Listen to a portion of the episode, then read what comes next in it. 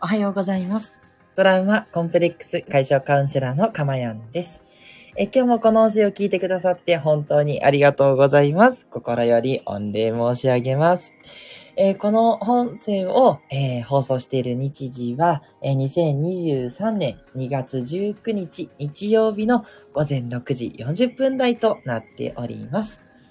はい。えー、ということで日曜日の朝、皆さんいかがお過ごしでしょうか？ね。いやー、あのなんか早いものでもう2月もね、もうあと残すとこ1週間？みたいな感じで、ね、どんどん月日が経っていくなというね、感じがしますけれども、ね、ただ、あの今日もね、お休みという方も多いと思うので、ね、しっかりと楽しいことをいっぱいやっていただいてですね、そしてまた明日からの英気をね、養っていただけるといいんじゃないかなって思っております。はい。で、私はですね、昨日は、えっ、と、湯沢ですね、えーガーラ湯沢に行ってきまして、スキーですね。いわゆる JR スキースキーというやつに行ってまいりましたよ。はい。で、そこから撮った景色なんですけどね、あの、こんなすごいね、絶景があるですね。あの、もう山が、こう雪の山が連なってね、見える景色があって、まあちょっとね、ネットが入っちゃってるんですいませんって感じなんですけど、ね、あの、これ以上行ったら危ないですよってことで、もう断崖絶壁みたいになってるんですけど、ね、そんなところをね、わシャシャとね、ちょっと滑ってきたので、えー今日はそんな、えー雪国の景色をね、お届けしたいなと思って、えーつけてみましたが、どうでしょうか？あのースキーに行ったよっていう方もいらっしゃると思いますし、ね、えーちょっと寒いのは苦手っていう方もね、いらっしゃると思うんですけど、まあ、やっぱりこう、冬ならではっていうね、楽しみ方っていうことでね、やっぱりいいんじゃないかなというところとですね、あとあの、ガーラ湯沢ね、ご存知の方も多いと思うんですけど、新幹線の駅で直結して、あの、スキー場があるんですね。だからね、やっぱ子供連れには非常にありがたかったですね。なんかいつも延々こうバスを乗ってとか、あとなんかホテルからちょっと歩いてとか、なんかそういう風にスキー場って行くイメージがあるんですけど、ね、ガーラ湯沢ってもう本当に、えっと、新幹線が止まって、で、えっと、エレベーターとかエスカレーターで上上がって、で、改札を出ると、もうそこで、え、そこでね、あの、リフト券買ったり、あの、スキーのレンタルが借りれたりして、で、そのままね、ゴンドラとか乗ってガーって、また雪の山まで行けるんですよ。まあ、ゴンドラ乗ったところの先が、あの、基本的にその、えーなんて言うんでしょう、スキー場に広がってるので、まあ、一回ゴンドラ乗る必要はあるんですけど、でももう、なんかこう、すぐ直結でスキー場みたいな感じになってるんで、はい、あの、すぐ滑りたいっていう人には本当に向いてるなっていう、そんな感じでした。ね。ご飯もね、すごくあれこれ美味しかったですし、あの、新潟県になるんですけど、新潟の地のものがね、いっぱい食べれますよ。はい。私は、えっ、と、シャフかな。シャフのなんかこう煮物と、あのーあれなん、なんだったっけな。あの、まあ、いわゆる煮込みですね。はい。あの、もつ煮みたいな感じです。もつは入ってないんですけど、うん。あ、でもなんかホルモン的なの入ってたかな？なんか煮込みみたいなの食べて、すっごい美味しかったですね。うん。もう甘辛いやつですよね。うん。なので、えー、グルメをね、堪能したいっていう方にも、あの当然新潟のヘギそばとかね、タレカツ丼とかも当然ありますから、ちょっとね、あのシーズンによって結構、昨日もね、めっちゃ混んでまして、外国の方もいっぱいいたりしてね、すごい混んでるんですけど、ね、それでも大丈夫っていう方はですね、ぜひぜひ、えーおすすめしたいなと思いました。はい。雪質はね、やっぱりちょっと、あの、昨日ね、結構いい天気で暑いぐらいだったんですよ。だからね、どんどんどんどん硬くなっちゃってて、うん、ちょっと滑りにくいかなっていうのはあったんですけど、はい、そんななんかアイスバーンっていうほどの氷っていうのもなかったので、まずまずいいんじゃないかななんて思いましたよ。はい。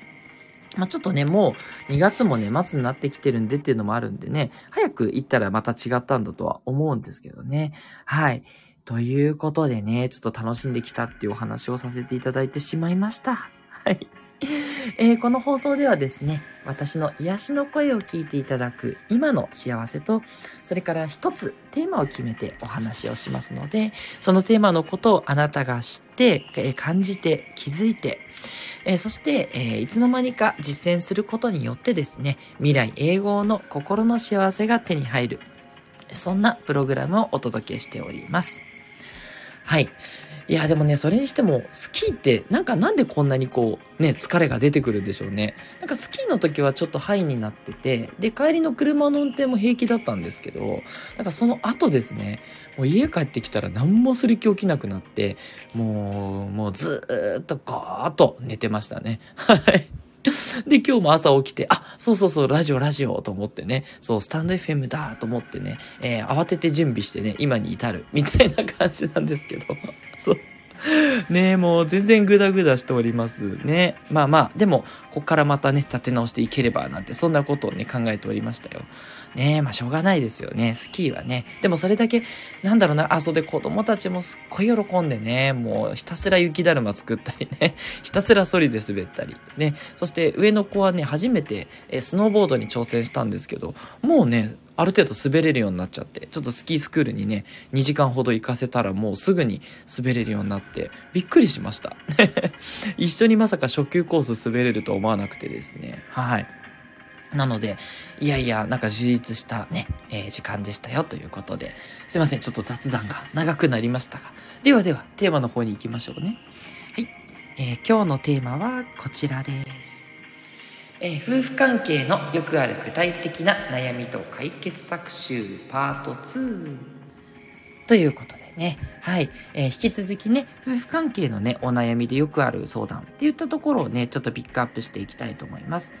今日もですね、えっと、2つ、前回も2つだったんですけど、え今回もちょっと2つね、取り上げてお話ししていこうと思いますのでね、まあちょっと夫婦関係で気になることがあるという方はね、ご参考いただければな、なんて思っております。はい。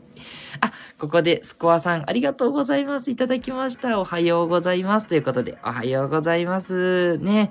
えー、まあ、スコアさんね、長野にいらっしゃるんでね、あの、こういった景色はちょっと見慣れてらっしゃるかなとは思うんですけど、ね、えー、こちらは新潟お隣ということでね、えー、こんな、え行ってきたようにしてみました。あ、そして虹色マークサイちゃんさんおはようございます。えー、かまやさん、スコアさんおはようございます。といただきました。ありがとうございます。ね、水戸でね、幼稚園のね、えー、もう、あの、運営をされてるさやちゃんさんでございます。ありがとうございます。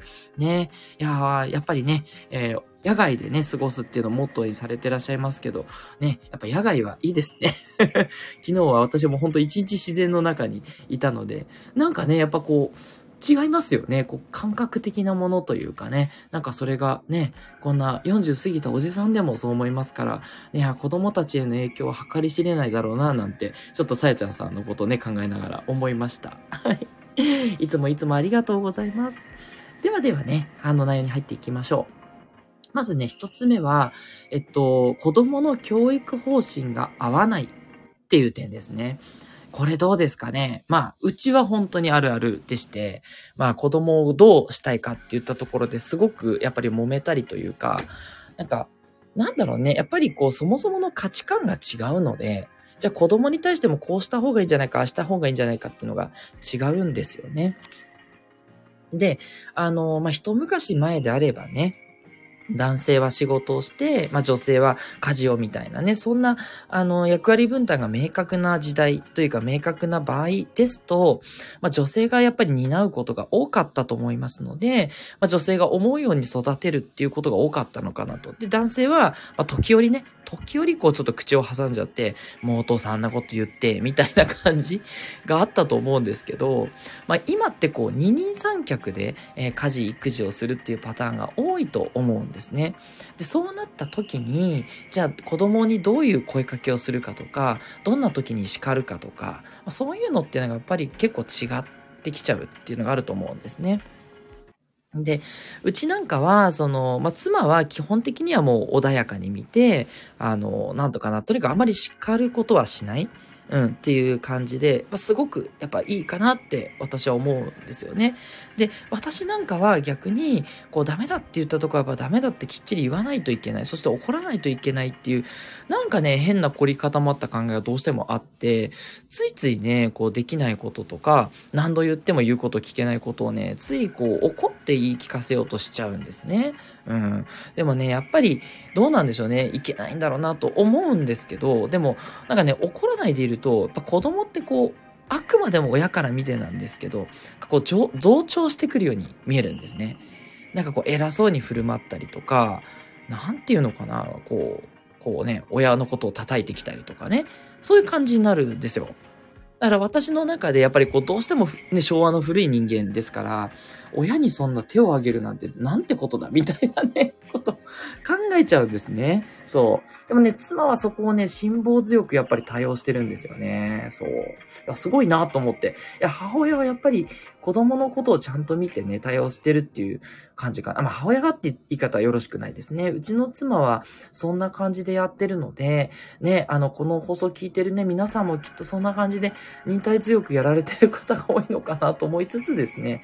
でも、まずは、これじゃあどうしていくかっていうとこですけど、まあ、どんな、あの、なんていうのかな、子供を育てたいのかっていうところ、まずここの方針をきっちり合わせるっていうのは大事ですよね。うん。で、大事なので、あの、なんていうのかな、こう、べき論はね、特にないと思っていて、あの、いい悪いというよりは、夫婦でこういうふうな子供にしたいねっていう、こういうふうにな大人に育てたいねっていうこと。まあ、育てたいって言ってもね、あの、親ができることって限られてるっていう部分もありますので、まあ、やっぱりこう、今だと自立をね、促したいとか、自分で考えられるような子にしたいとか、あると思うんですけど、あんまりこう、親がこうしたいというよりは、まあ、こうなってくれたらいいなっていう、その、支援をしていく。まあ、そういう感じがいいんだろうなと思ってます。うん。なんか余計なことをね、親がしないっていうこともすごく大事だと思ってて、私はそれをついついね、阻害してしまうんだけれども、うん、なんかこう、ね、こしたらこう悪い子になっちゃうんじゃないかっていう変な不安があったりとかね、それで怒っちゃったりするんだけど、で妻からすれば、そうやって怒ってしまうと、夫婦でね、こう対応が違ってきちゃうから困ると。いうことで、いや、そうだなというふうに思うんですけどね。つい言ってしまうっていう部分があったりして、そう。なので、えっと、まず大事なことは、やっぱりこう、どんなね、子供に育てたいかっていうのを認識を合わせるということで、じゃあそのために普段からの声かけだったり、行動をどうするかっていうことっていうのがまず一つですね。で、えっ、ー、と、あとは、結局そういう感じにやっぱりなる。そう、そうは言っても、あの、完全に価値観って合わないと思っていて、現実的にね。そう、ついつい私のように口を出してしまったりっていうのがあるので、えー、やっぱりですね、どちらかがイニシアティブを取る方がいいのかなって思います。あの、うまくね、二人とも一致してる場合は当然どちらとも声かけすればいいんですけど、もううちは一旦一方的にリードしていくのは妻っていう形になりますね。はい。で、私はどちらかというと淡々と行動するという感じ。あの、そういう役割分担でもね、現実的にいいと思います。つまり、どう子供を育てたいかっていうのがあって、で、そのやり方が妻の方ができる、夫の方ができるっていうことであれば、そっちに任せて、で、もう一方はそれのサポートに回る。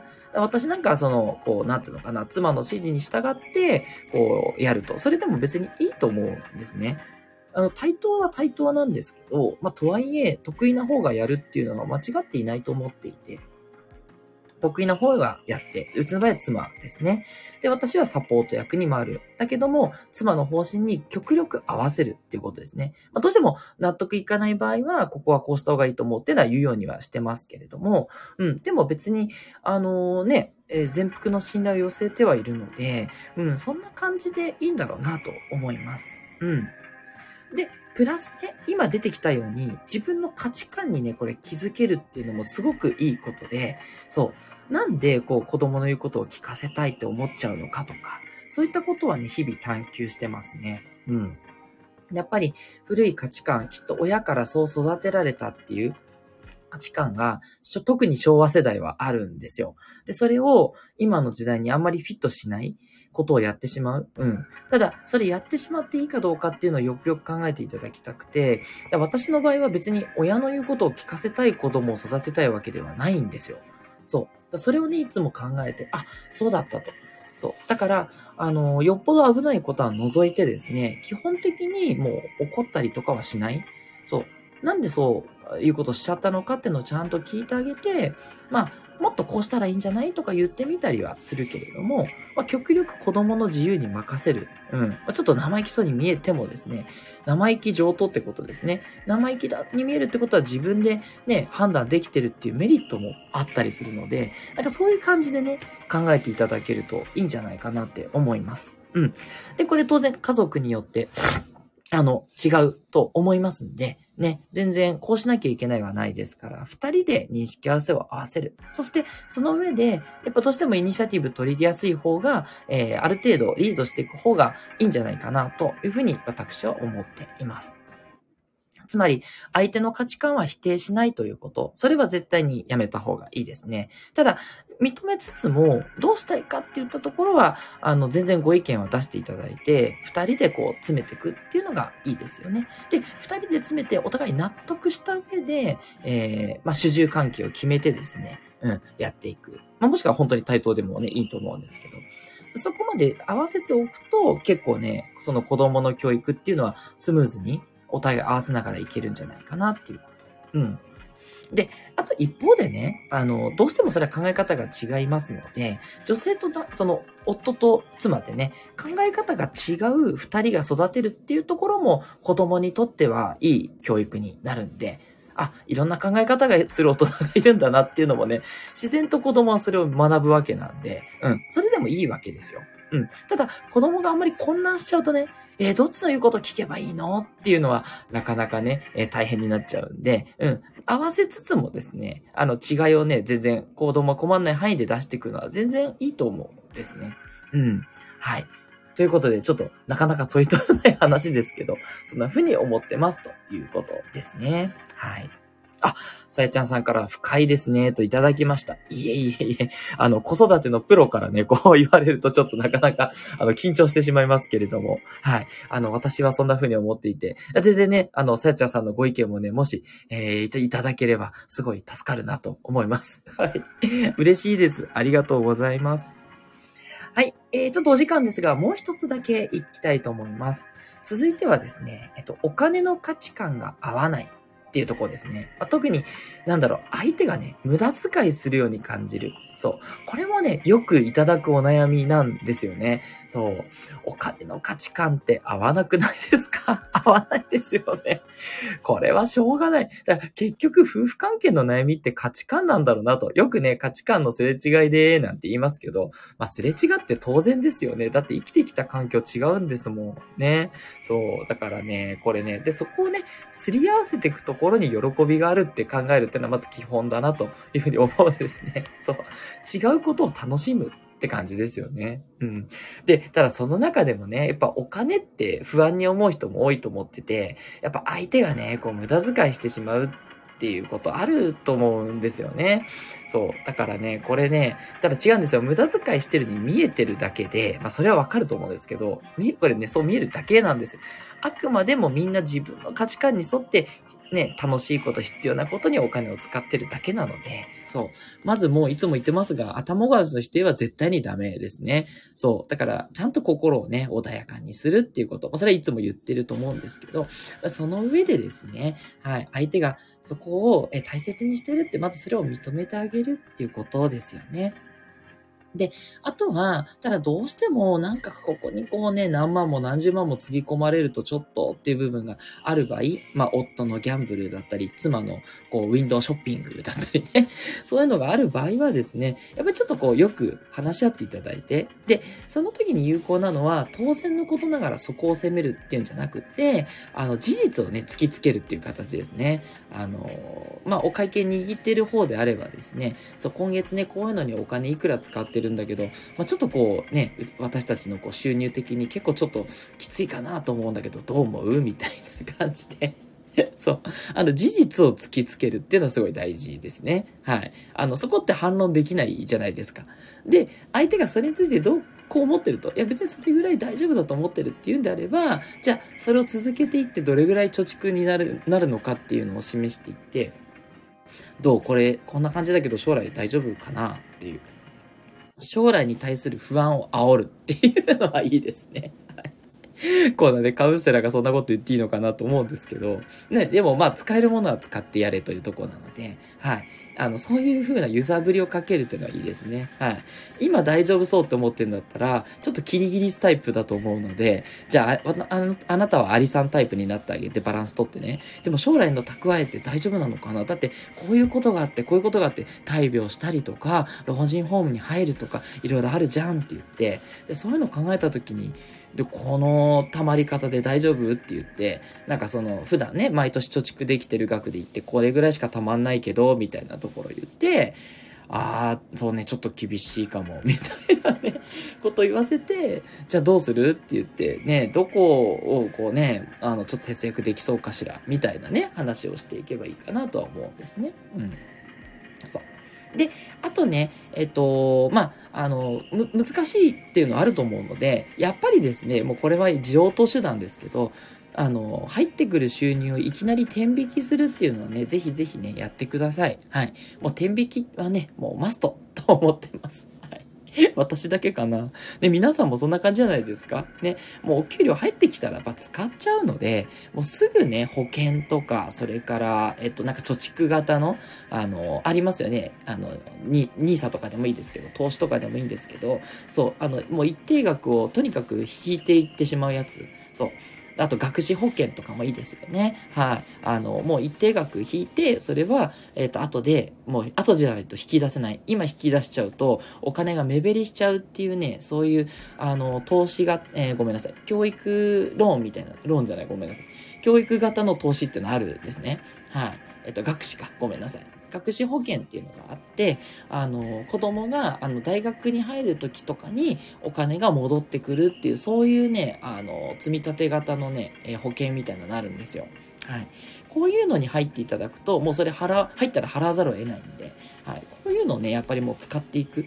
そう。あの、人間、やっぱあったら使っちゃうもんだと思うんで、それはもうしょうがない。そういうものなのでね、手元に残さないっていうのはすごい大事ですね。はい。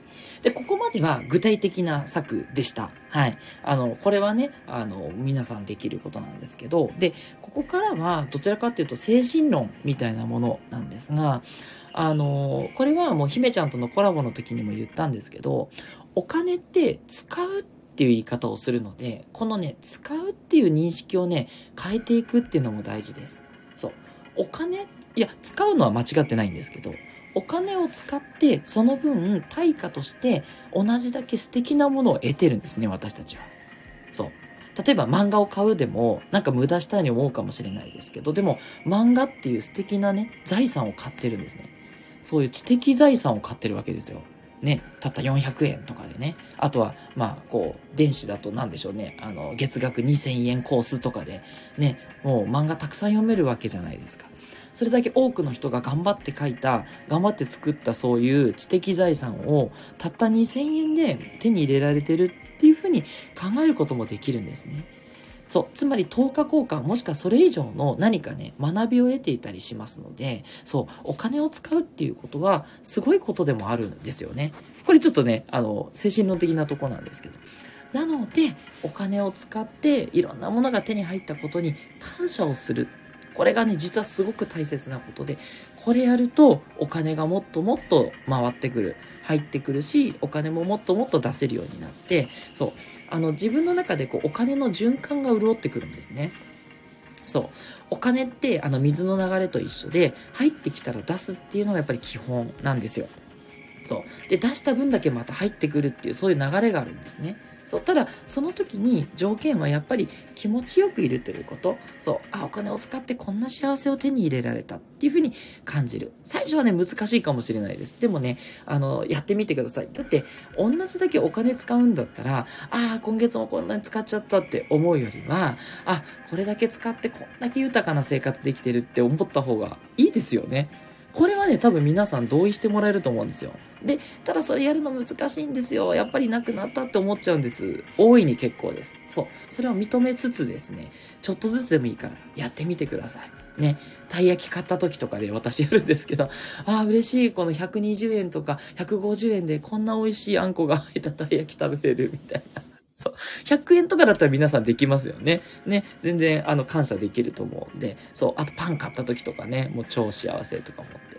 で、そっからだんだんと金額を上げてって、まあそうですね。例えば1万円ぐらいするような講座とかを買った時とか、あ、これで私すごい学びが得られてるありがたいって思うとかね。うん。そういう感じでね、あの、どんどん感謝をね、するっていうのを癖をつけていってほしいなって思います。はい。ということでね、最後はね、あの、前に姫ちゃんに教えてもらった感謝ワーク。私もね、これやって、もうね、何ヶ月かな？ですけど、すごくね、あの、楽になりました。なんか、それまでやっぱちょっとお金が減っていくことにね、罪悪感とかいろいろ感じてたりするんですけど、なんか今は全然、なんかそれよりも豊かな生活を送らせていただいてるって思うことでね、あの、本当そのカウンセリングの方のお客さんもちょっと増えたりとかですね、いろんないい効果が出てきてますんで、うん、皆さんもぜひぜひやってみてほしいなと。どっからかね、入ってくるようになるっていう不思議な感じなんですけど、そう、お金に愛されるっていうのはまさにこのことだなって思ったりします。はい。ということですいません。ちょっとまたな話が長くなって、あの、最初の雑談が長かったですね。ごめんなさい。ということでね、すぐ内容に入るよりちょっとね、今後気をつけていきたいと思います。ね、楽しくなっちゃっていっぱい喋っちゃうんですよね。そうなんです。はい。ということで、えー、今日の放送、それでもよかったっていう方はね、いいねをお願いいたします。はい。あの、コメントも受け付けてますよ。はい。もっとこうしてくださいねっていうね、えー、お叱りの声もね、全部受けます。はい。大丈夫です。あの、愛をね、えー、感じますのでね、愛を持って受け止めますんで大丈夫ですよ。はい。何でも正直に言ってください。私はそれよりも皆さんにもっと聞いてもらえる愛される放送にしていきたいんです。なので、えご意見はね、全部受け止めますんでよろしくお願いいたします。そう。あとね、そう、音声が聞こえにくい時とかね、もうすぐにね、言ってくださるんで、皆さん本当ありがとうございます。ね、ちゃんと聞いてくださってるんだなと思って、本当に愛を感じております。私からもたくさん返せるように、これからもね、たくさん学んで、たくさん皆さんにね、役立つような内容、そして、えほっこりできるような癒しの情報を届けていきたいと思っています。はい。最後にね、ちょっとだけ告知を。え3月3日の金曜日の6時40分、この放送は、えお悩み相談ライブとなりますので、第3回目ですね。はい。あの、私がね、くっちゃべって終わってる回で2回終わってますけど、それでもね、もちろんいいんですよ。なんかまあ、フリーにしたいなと思ってるんで、まあ、お悩みとかご質問とかあればね、貯めといていただいて、3月3日にね、はい、ぶつけていただけたら嬉しいです。全然ね、お一人の悩みで占有してしまって終わりで全然大丈夫なんで、遠慮せずにですね、あの、悩みをください。あの、あなたの悩みはね、皆さんの悩みっていうことで、すごく役立つし、逆にほんと生の相談になるんで、すごく役に立つと思うんですよ。それをやっぱり狙っていきたいなと思うんで、ぜひぜひね、えー、お待ちしたいと思っております。ということで今日はすいません。大幅にちょっと7時から過ぎてしまって申し訳ありませんでした。皆さんお忙しいところね。はい。あの、日曜日とはいえですね、貴重なお休みです。ね。ですので、え楽しんでいただければと思っております。はい。ということで、トラウマコンプレックス解消カウンセラーのかまやんでした。どうぞ今日も素敵な日曜日をお過ごしください。皆さん、いってらっしゃい。